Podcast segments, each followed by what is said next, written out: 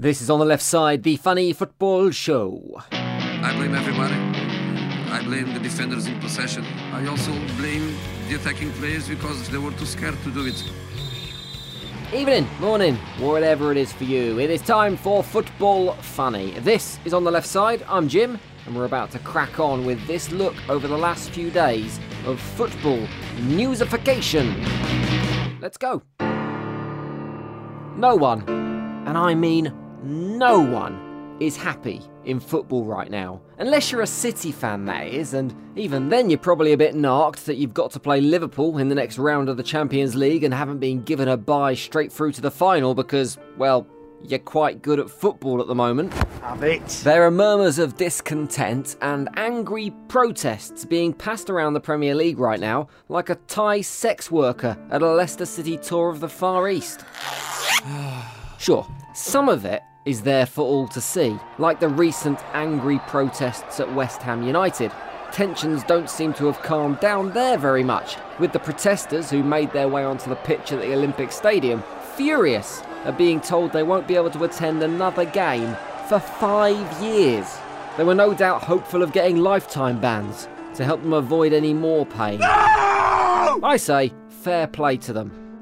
To get all the way from the seats to the pitch at West Ham's ground probably means they have fitness levels better than most of the Hammers team. But like I say, no one seems to be particularly delighted right now as it slowly starts to dawn on supporters up and down the land that this season will be just as disappointing as the previous one. Take Spurs for example. Just like the 10 seasons previous, this was meant to be their year. This was going to be the season that the club secured that elusive piece of silverware, and then it just all went a bit, well, Spursy. Having already in the last few years secured the impressive almost catching Leicester City Cup, this year, the looking half decent in the Champions League but ultimately getting knocked out quite early trophy can be added to the sparse trophy cabinet in the redeveloped White Hart Lane as Tottenham snatched defeat from the jaws of victory against Juventus in a match that is most likely to be the high point of Arsenal's season. You'll never be a bigger club than us, so shut the fuck up. We run North London. Still, it's always next year, eh? Anyway, with Harry Kane in the kind of form he's in, surely a top four finish and a good run in the FA Cup is guaranteed. Sorry, did I say form? I meant plastercast. Oh. Yep, obviously, with this being a year in which England is due to compete in a major tournament, it's important to observe the tradition of one of the country's great white hopes picking up a major injury going into the competition. Wayne Rooney in 2006, David Beckham in 2002, Jack Wilshere, well, in pretty much every tournament, and Harry Kane in 2018. Although, Thankfully, it does look like Kane will return in time for the tournament in Russia. And he may even have time to get match fit for when we get booted out on penalties in the first knockout game. So, let's hope he keeps a stiff upper lip to go with that oversized floppy tongue. the most anger at the moment seems to be coming out of Old Trafford, which is a club in crisis. No, no, no. Much worse than that. Do do that thing with the you know like the uh, the big dramatic thing. In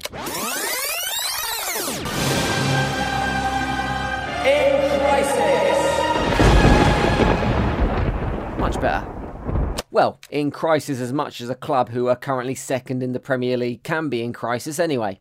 It all kicked off for a lot of fans after manager Jose Mourinho completely fucked the Champions League by losing 2 1 at home to Sevilla in a result that no doubt saw Jamie Carragher jump straight in his Range Rover and drive up and down the motorway shouting, 2 1, unlucky lad, to anyone in a red shirt.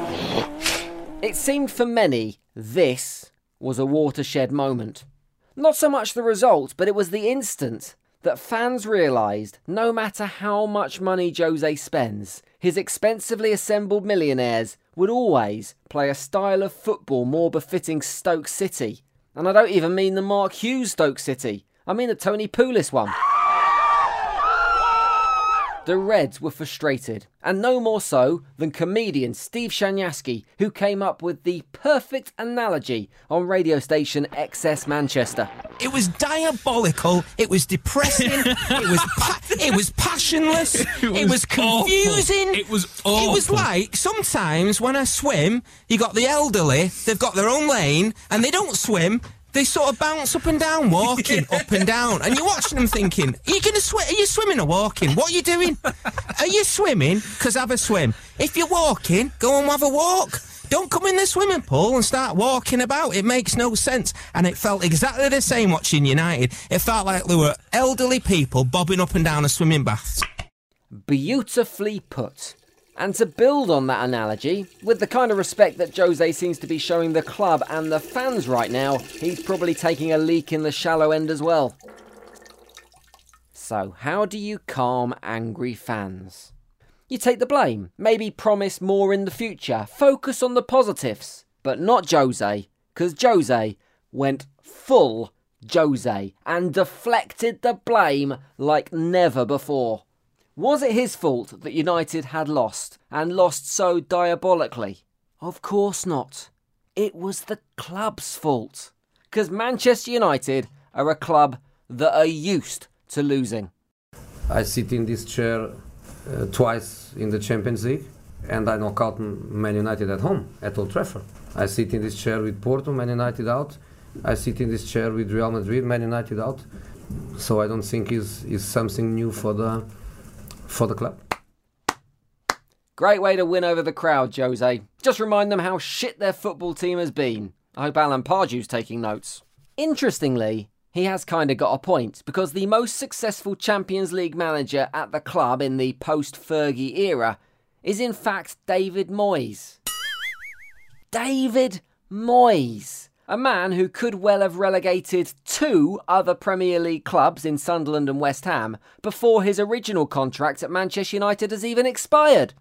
It wasn't just the historic failure of the club that was the issue, however. It was also the money that Jose was given to spend as manager, and he demanded more cash in order to compete with the big boys.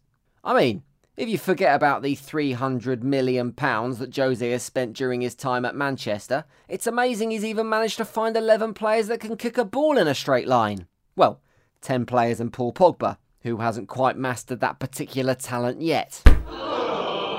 Mm-hmm. Maybe we should all have a whip round, see if we can club together and give Jose a bit of the cash he needs. Season, managers like me are forced to survive on multi-million pound budgets, mm, only able to bring in one, uh, two uh, global superstars to provide disappointing performances. Mm, Sometimes even forced to sell French players in, in order to make ends meet. You know, just 300 million is enough for football. Coaches like me to create a team full of big names, but not to have them playing with any consistency or flair. You know, come on, Manchester, give a little to me now. Give me money. But that wasn't the end for Jose this week. He chose to use his pre match press conference ahead of United's game with Brighton to go on a 12 minute, uninterrupted rant about the club's heritage. Imagine the ego of that man. To talk on and on for minutes on end, not pausing to let other people talk, not pausing for breath, and just assuming that other people want to listen to his monologue. You'd never catch me doing that. I won't bore you with the details of the chat in which Jose does go on and on about football heritage, which sounds like a really boring Sky Sports documentary, but I will sum up the entire press conference in just four words. It's not my fault. Which pretty much sums up every single post match interview I've ever seen Mourinho give. So I said everyone in football is angry right now.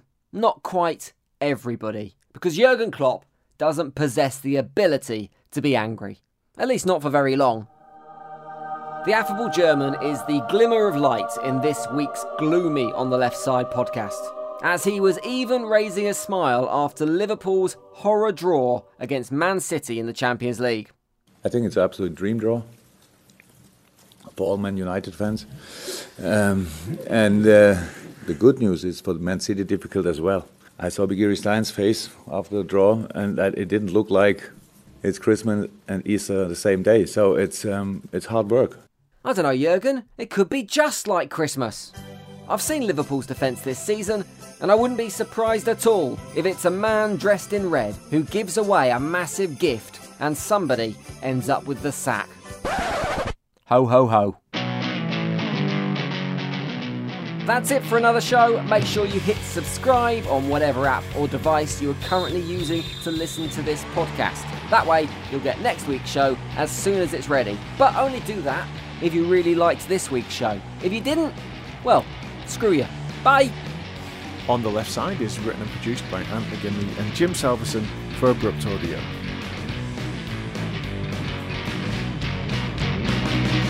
Give me money.